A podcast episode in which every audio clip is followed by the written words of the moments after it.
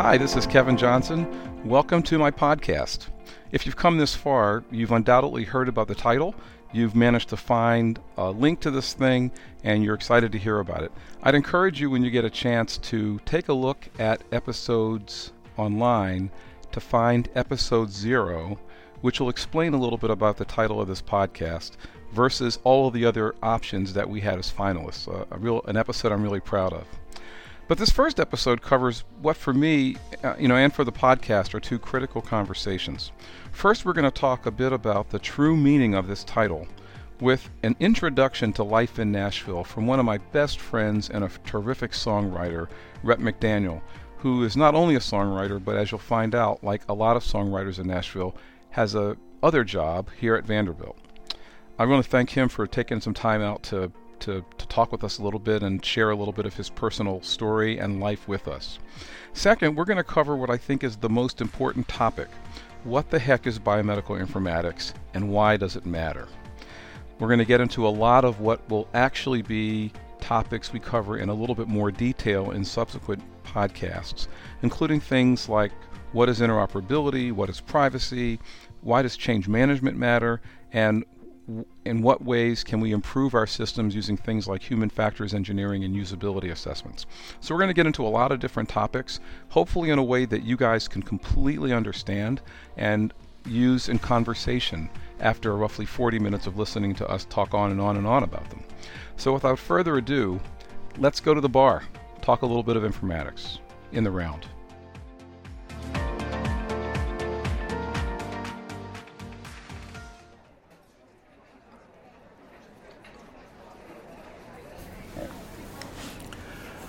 Well, welcome to Informatics in the Round, a podcast that's really designed to bring informatics to the rest of us. We're sitting here in my pseudo bar while we uh, talk a little bit about informatics today. So, my name's Kevin Johnson, and I'm happy to be one of the two token informaticians in the room. And I just want to introduce everybody else. Who are you?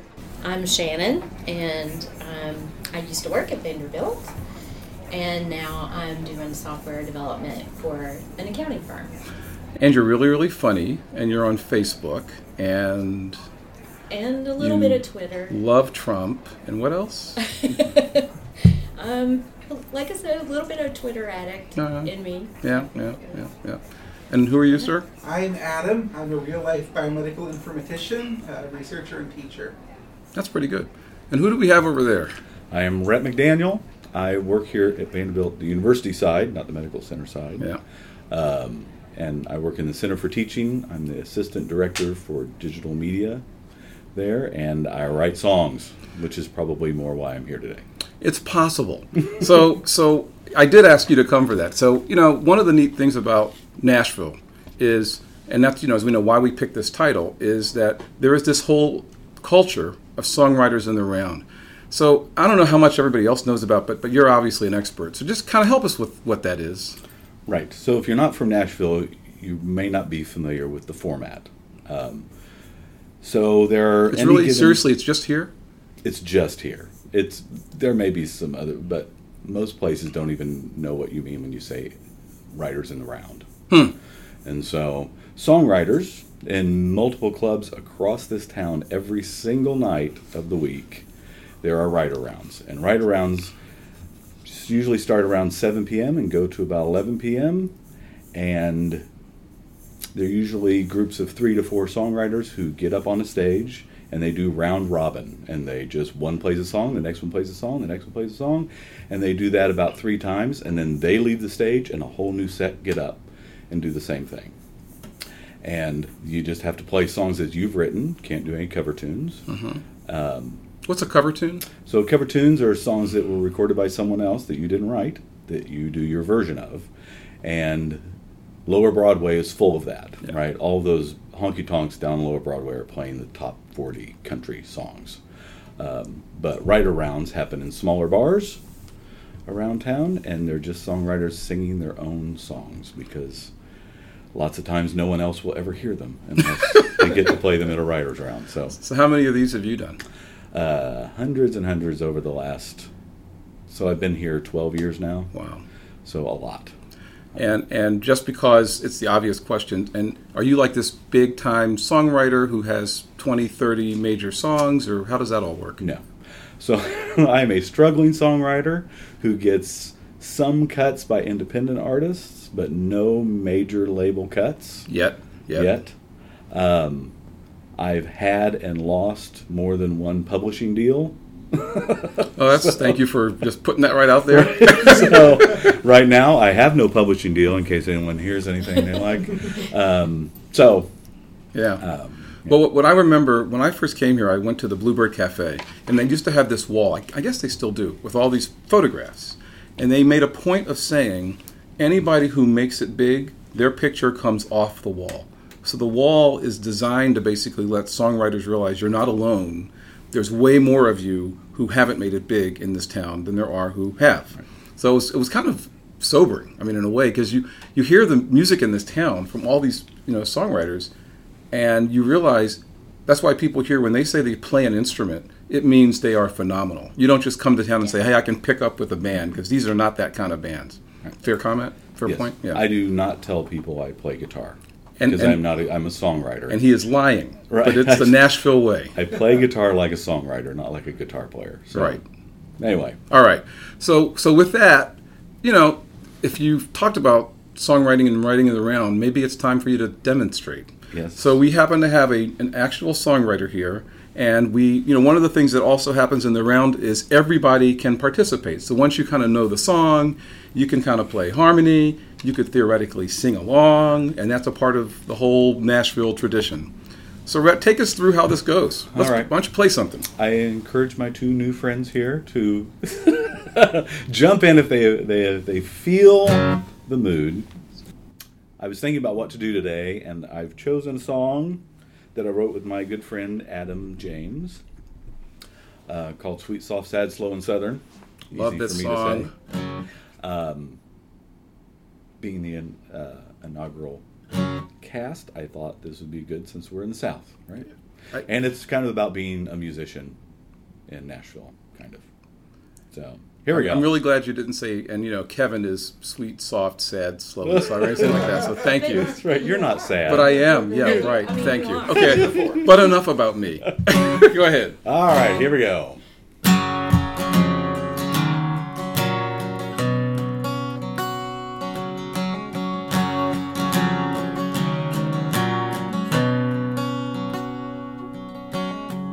I've been riding these rails for what seems like eternity. But I'm not alone. I got friends here beside me. Still, the life of a music man is a heartbreak indeed. The only comfort he can find sometimes is a sweet, sweet melody. So sing me something sweet, soft, sad, slow, and southern. Just a little taste of home to lean on. There's magic in the music and it keeps me hanging on. So sing me something sweet, soft, sad, slow, and southern. Yeah, yeah, yeah, yeah. Nice. Lying here in the dark, wishing I could hold you. Heart of mine is a hurricane, and there's a storm coming through. The world is so loud these days, I want to turn down that noise. I pick up my phone so I can hear your sweet voice. Sing me something sweet, soft, sad, slow, and southern. Just a little taste of home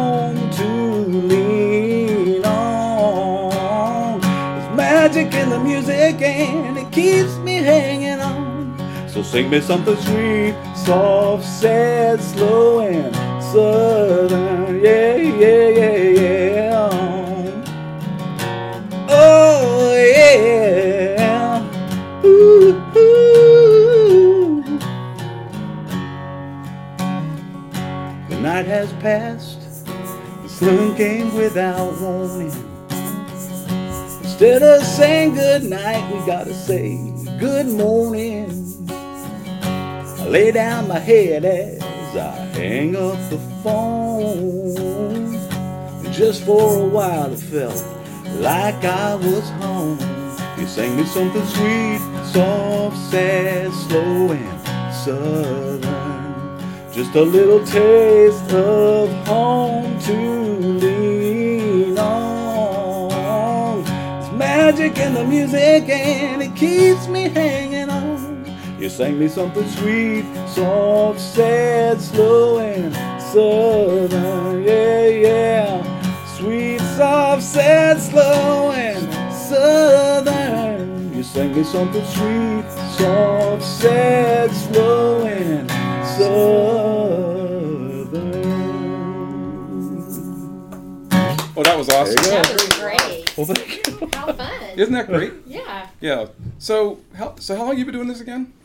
I've been here 12 years, but I've been doing it for 20. Wow. I just I just get amazed that songs like that don't get picked up. I really do. Me too. I thought you might say that. I'm that. shocked. Yeah. So just continuing the, the conversation here. So Adam, what do you do? So I am a professor of biomedical informatics. So what is that? I mean, for these guys, I mean, what, what is that all about? So and please chime in.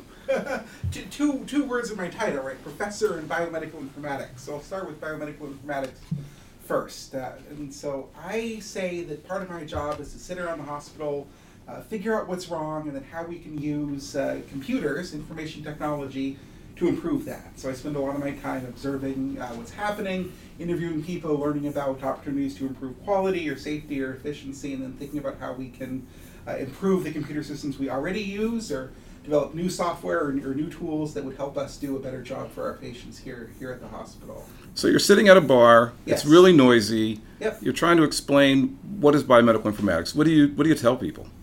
Well, so this is not the official definition for our field, but I would say that I try to use computers to make the hospital work better.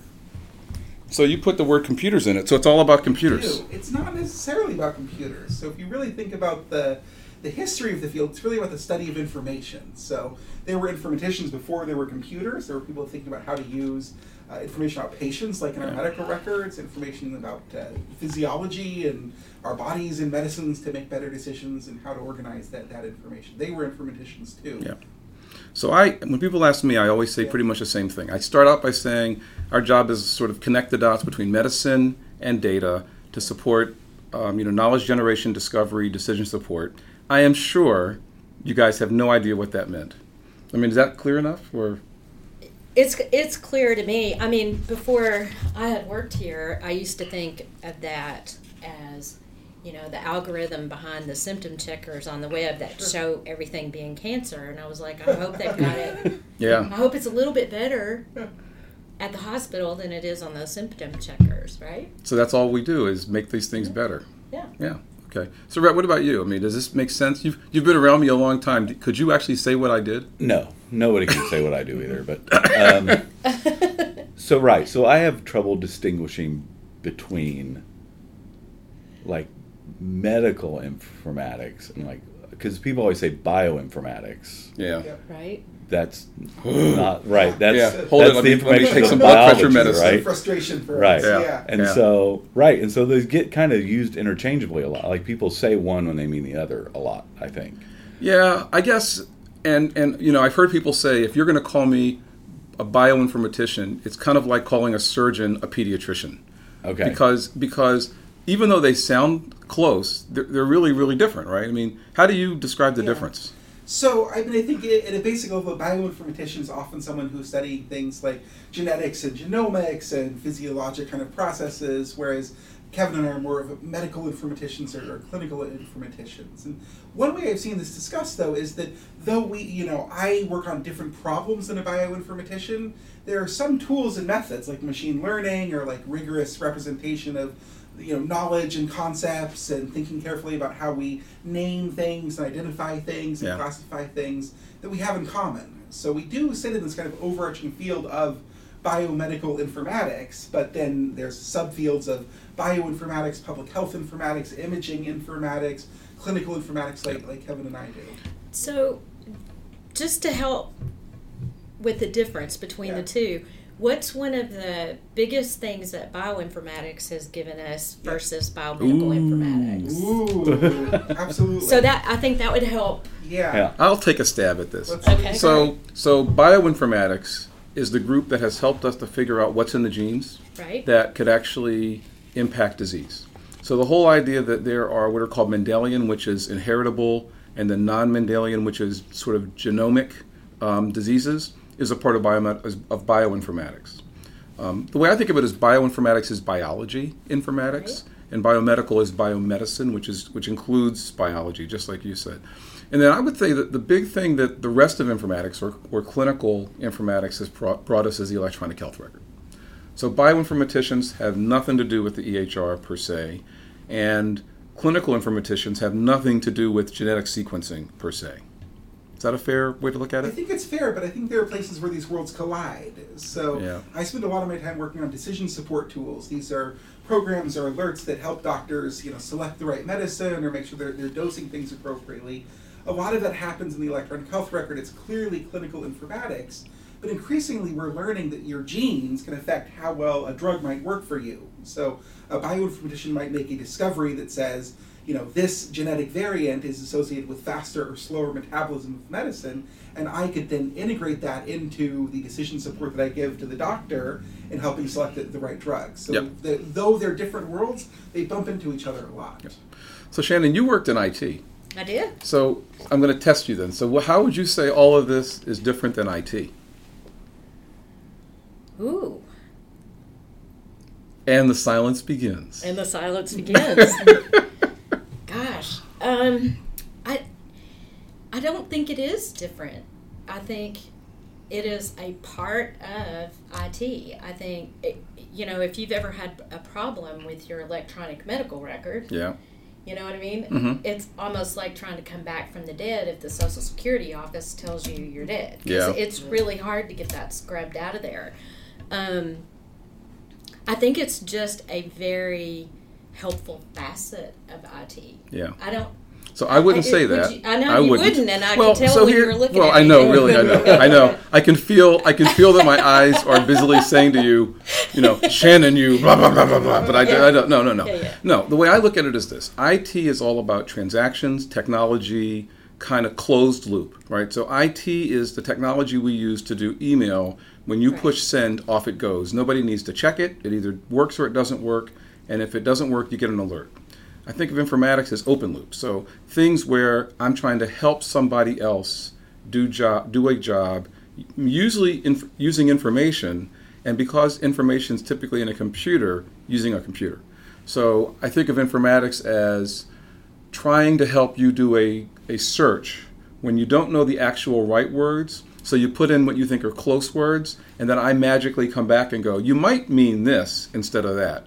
The whole technology behind synonyms and figuring out which term, if you put it in, will actually make the search you want versus the search you asked for, like all the misspellings and whatnot, that's in the informatics space. And then in the health informatics, that could be things as simple as, you know, Rhett's been to 20 different doctors. I'm trying to figure out his story, and I want to ask the EHR whether Rhett's had any, uh, is on a certain med, right? So realistically, if it's in the med list, you get one answer. And if it's not in the med list, it doesn't show up. That's IT. But if you can look through the entire record and find everything that kind of looks like it might be a med, and then maybe even query other systems to see to what extent they are providing like a med history, except some are generic med names, some are brand names, and somebody has to bring all that together so that it doesn't look like just gobbledygook. That's informatics. These are the meds you've been on. This is how long you've been on them. This is the dose we think you're taking right now. Even though none of that was sitting there ready to just be read out by the computer, Right. that's informatics. Is that close in your mind? I think it's fair. I definitely think uh, you know these are also worlds that, that interact a lot. So you know, I spend a lot of my time concerned with you know, terminology. How do we uh, refer to things? You know, it's easy to say someone has diabetes. Yeah. Exactly what do we mean by that? What complications do they have? Is it type one or type two? You know, do we call it DM diabetes, diabetes mellitus, type two diabetes mellitus? Uh, at the same time, the tools that I use to represent this knowledge are databases, and the programs that we write, uh, you know, that, that Yeah. use this knowledge are computer programs. And so I think there's a lot of interaction be- between the two fields. The one thing I would add to, to what you said is that I also think that we have a lot of concern in, in the field of informatics with socio-technical issues. So Whoa, we- big word. what do I mean by that? So Good question. What do you mean by so that? So the interaction between kind of the social world and the, the technical world. And so my favorite example of this has to do with how putting an electronic health record in affects communication between doctors and nurses. Yeah. So uh, typically, when we had paper, uh, a doctor would decide a patient needed a medicine, and they would pull out a paper chart and they would write the name of the medicine in, and then they would throw it in a bin, and that made a noise. And there was a nurse sitting near there, and there was a unit clerk, and they might say, "I just ordered this medicine for Mr. Jones, and here's the reason that I ordered it." And so there was some uh, communication that happened uh, while I wrote out that order.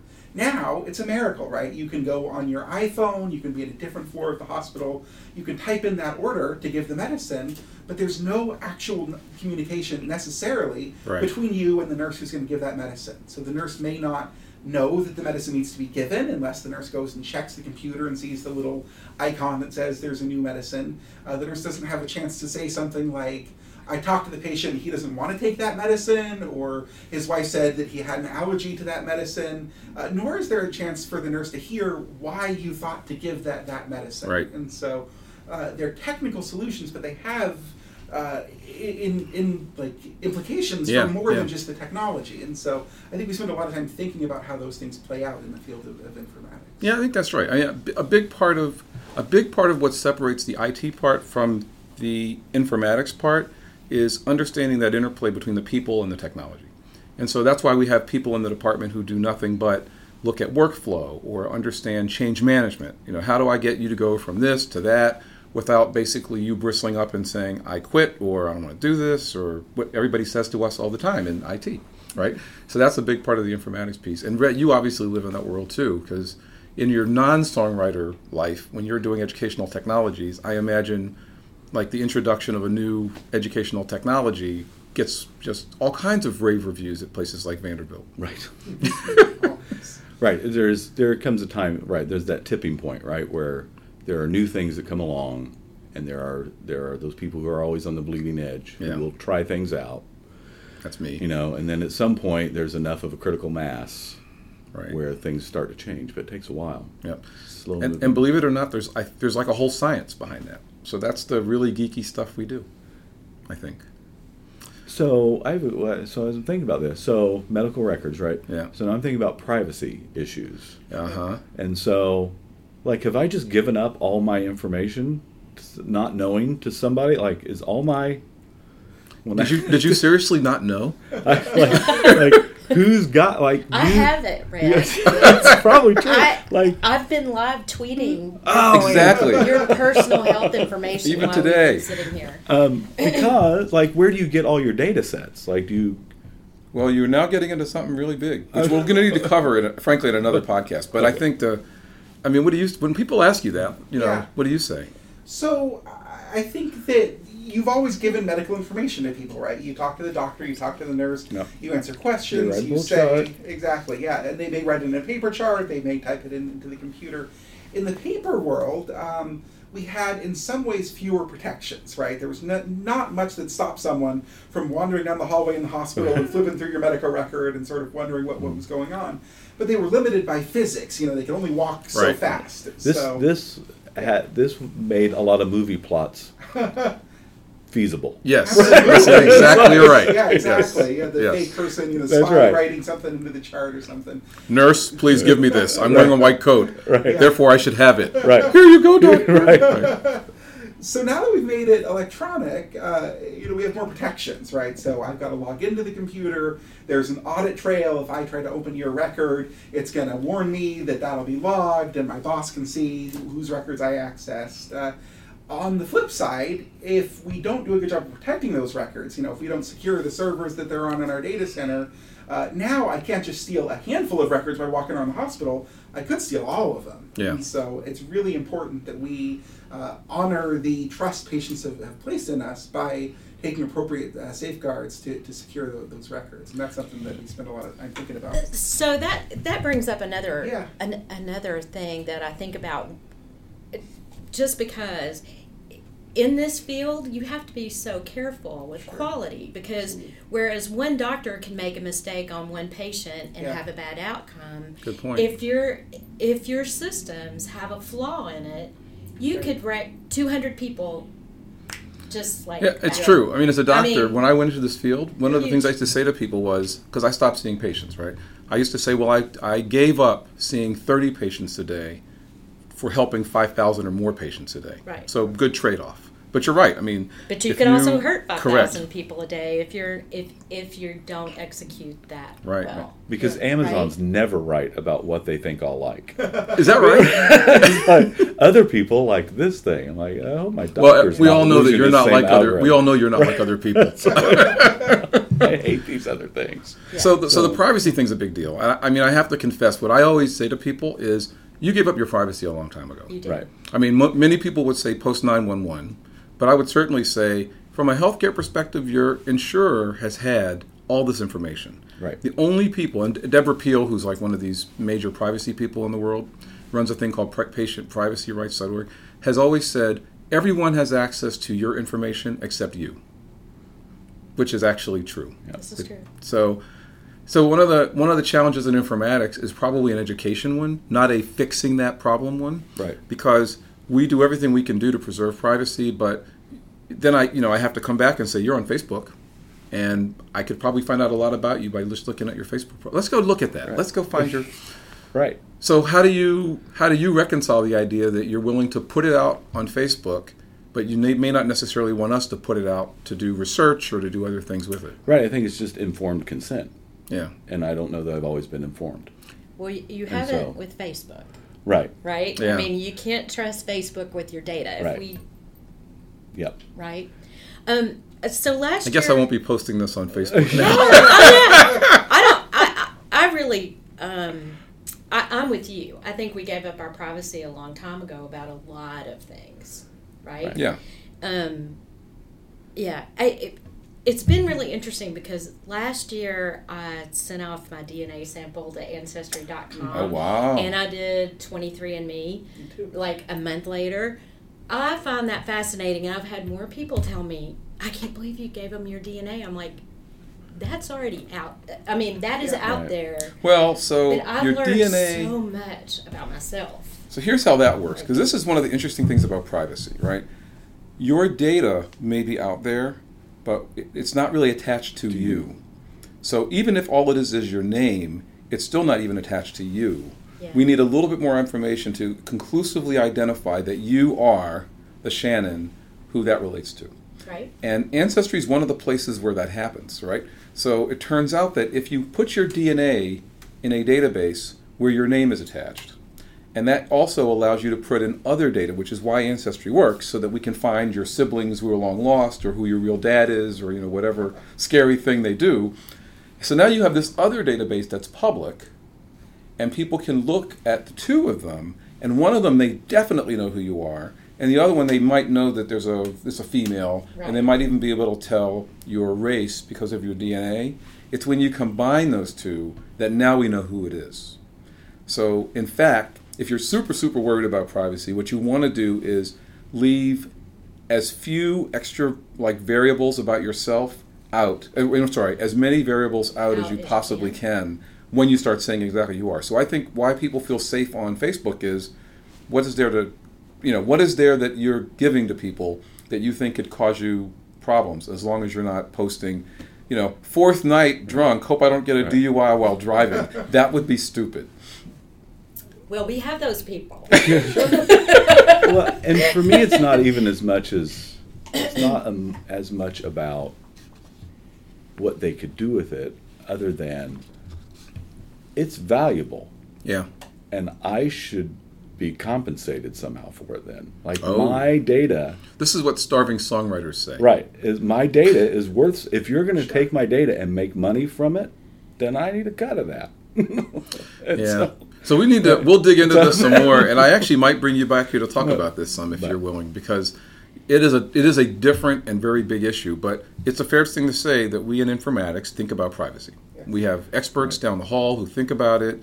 Um, you know, we do what we can do, But as, as we're hitting at, you also have to do what you can do so that the things that we are trying to protect, you don't make it easier for people to identify them. Like one of the things I heard from some friends is it's okay to put your data in a large public database, but just don't tell people you've done it because it's easier to track down you if I know you're in there than if I don't know for sure.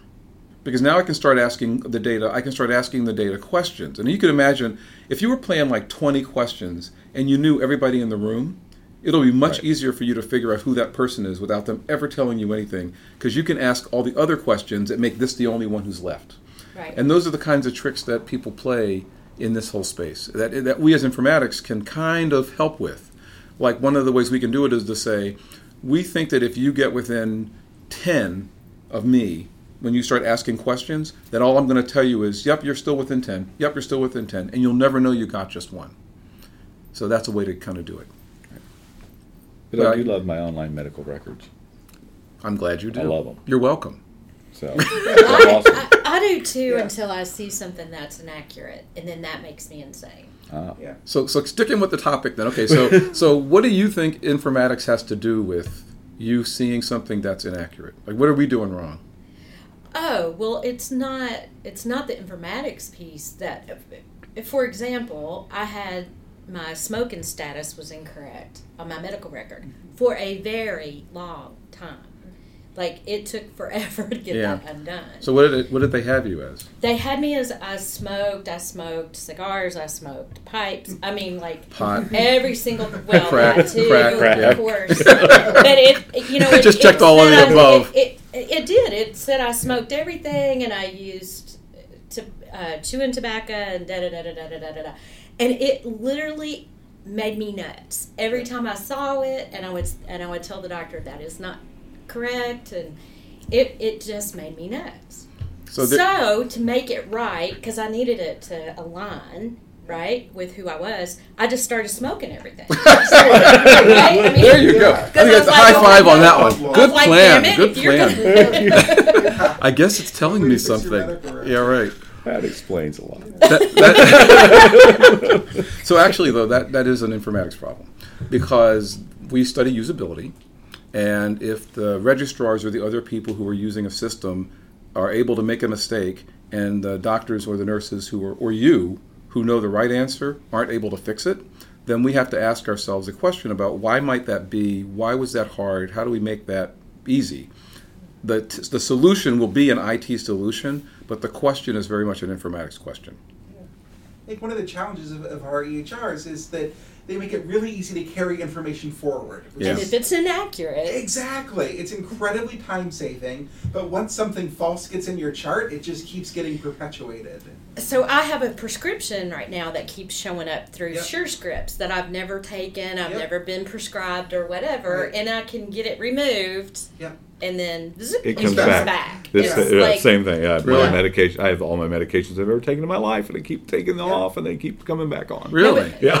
You need to fix this. You need to think. We, need to work on it. we know the solution to this problem. It's been hard to implement. Yeah, and it's actually a hard problem, and it is an informatics problem. Yeah. And this has to do with interoperable systems, which is probably words you have no idea. How do you describe interoperability? So I think that it's easy to imagine that you have one medical record, that there's your medical record. But in fact, Vanderbilt keeps a medical record about you if you've been seen in, in the hospital down the road. They have a separate one. And for a long time, those records were totally separate. And the Right. only way that you could bring them together was asking the hospital to fax us the record, or you would bring a copy of it to us. Um, there have been efforts uh, over the last several decades, although they're really kind of picking up steam now, to create some technological interconnections between those systems, so that uh, we can see some of the data that they put in the, re- the record about you, and you know they can see data that we put in. One thing that's always surprised me is that I think patients often assumed that that was already happening. Yeah. That when you pulled up a medical record, I saw everything that had been done to you, you know, for your whole life. In fact, I really just thought what was done to you here at this Yeah, hospital. right. And so Um, this is a really good system, but as you can imagine, it requires some some magic, right? We've got to figure out that you know your record down the street is the same as the one here. Is it the same you? Yeah, is it the same Right. you? We look at your birth date, we look at your uh, name, but maybe you had your maiden name somewhere else or a nickname or something like that. And that's so, why that we yeah. always ask for like mother's maiden name. Exactly. Because we look for some information that won't change. Yeah. Because because your name will change, and people lie about their their date their date of birth all the time, Yeah. and certain patients use other people's insurance cards so they don't have to pay. So there's all of these pieces of information that when we get the sort of big three, um, which is your gender, your date of birth, your mother's maiden name, we can often figure out exactly who you really are, and that's how we do a lot of this. Is that um, why you, it? Is that why you do it? Because people lie about their age. Well, we do it because no one piece of that information is terribly accurate all the time. How about that? That was totally politically think, correct, wasn't it? and I, I, and I don't need that. what? To lie about your age? No, I don't need you to be politically. I, I know that. You know yes. He's on Um, a podcast. But he, he lies about he lies about his age. Kevin does. I don't. I don't. Well, what I do is. you is. told me you were older than me, and there's no way. Well, here. So here's what I do. When my birthday hits, I start calling myself the next year, and I don't even know why I started doing it. So my birthday was October 23rd. I'm born in 1961. I think that makes me 58 right now. But I, isn't that right? Yeah, it does. That's right. Eight, one, nine. Do you believe he's 58? 50 I don't believe he's. I'm 58, but I say I'm 59, just because it's done. And then when I can get used to that. So in a year, when I start saying I'm 60, right, I can You're actually gonna die celebrate. a whole year early. Yeah. It's possible. I know. Actually, it'll surprise everybody because they'll think I died at one age and I'll be off by then. I'll like, oh, he was so much younger than I thought. Right. But no, um, that's the, what we do. I mean, there are people who lie about their age. There are people who who say things, for example, like fifth of October, and then people write five slash ten as opposed to October fifth when they write ten slash five. Right. And we just, you know, you would never pick up on these things. Um, and like you said, I think the, the real informatics challenge is helping like all the people who are in the healthcare system to know that there is an outlier. Like every other system, your birthday was this. Or my other favorite, it turns out that if you look at a typical electronic health record, one out of every 30 or so records is a duplicate. Um, because most of the time when you're coming in the hospital and you're you're like going to the emergency department or going to a new clinic, if you don't tell them your middle initial or if you misspell your last name, they'll type it in. It'll, they won't get a hit, and they look at this long line of people, and they go, well, "I'll just add." You know, I got to get, I got to keep you going, Yeah. and then you wonder why when you come back they have no meds on your list, and it's because you're the completely the wrong patient. Then they have to go back through medical records and do an automatic join of those two records to combine the labs they did under your wrong medical record number with the rest of your history. And that's another big informatics challenge. How do we do that effectively? Because your record will not be split into two places. So I would I would imagine another challenge would be is if you merge two records together that shouldn't be. Happens. I would think that once new data came into the new merged record, you've got a mess. Yes. Yes. In fact, for a long time, our strategy here was we never really merged those records. And that allowed us to say, because if we say Adam Wright and Adam J. Wright are the same person, and then Adam J. Wright comes in and gets tests, but you come in and see the tests and go, those aren't my tests. Like, that's the wrong blood type. Right. Happens a lot. Happens some. Yep. Less in the electronic era than you'd think it. It happened way more, by the way, with paper. Thirty percent of the time there was like wrong stuff in your chart. Um, but yeah, that's the whole reason why we can make systems that essentially say, I have ten examples of you being A positive and one example of you being AB positive. My guess is that one's wrong. Yep. And that's what we did here with our old system. So Yeah. anyway, So I have another question. yeah. So everything we've been talking about has been like patient focused. Right. So that's different than like CDC kind of information, right? Like, you know, you hear, uh, syphilis is on the rise in Nashville. Right, right. Why did you go right Why? there? I'm sitting here. Go ahead. No, no, no. Go ahead. right, you hear Yes, that, we like, do on the hear radio, that like- syphilis is on the rise. Not that any of us have this problem. That's right. um, so is that is that biomedical informatics? Yes, I would say Okay. so. So uh, there are a few sub areas of biomed- what I would call biomedical informatics. One of which is public health informatics. Okay. And so that's people who work at a state health department or a county health department or at the CDC, and they do things just like you said. You know, they track the spread of diseases using epidemiology, and in some cases, the source of that is data they collect for themselves. You know, they go out and you know, drive around and interview patients and Right. collect data. In other cases, they actually work with doctors or work with, with patients. The, the syphilis example, there's actually a law that says that if we do a syphilis test here at Vanderbilt and it's positive, we have to notify the county health department, uh, and then they notify the state health department, they notify the CDC. And that, the point of that is not to make a list of everyone who has syphilis, but to sort of count the number of syphilis cases, look for clusters, and uh, study how these things are spread. And as you can imagine, there's a lot of informatics challenges, right? You know, how do we define a diagnosis of syphilis? How certain do we have to be? What do we call it? You know, do we use a number to represent syphilis? Do we use the word syphilis? Do we use the causative organism? I'm so glad I chose that as an example. Yeah, it's a great I example. too. I tried to help you. Exactly. Can't wait to see the transcript. But yeah, that is definitely, in my opinion, is definitely informatics. Would you agree? Oh yeah, there's no Okay. question. So I mean, the point of that is when you when they say it's on the rise, the question is how do you know that? And Right. and and so that means there had to be data that were collected.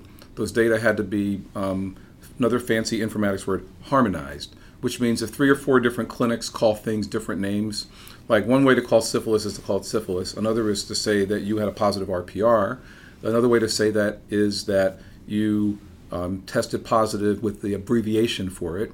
People want to try to be quote sensitive. I'm using air quotes, um, and because syphilis is a stigmatizing disease, they may not want to actually use that term Okay. in certain places. And then you have to somehow get all this information to one place and figure out that there's a picture that we need to let people know.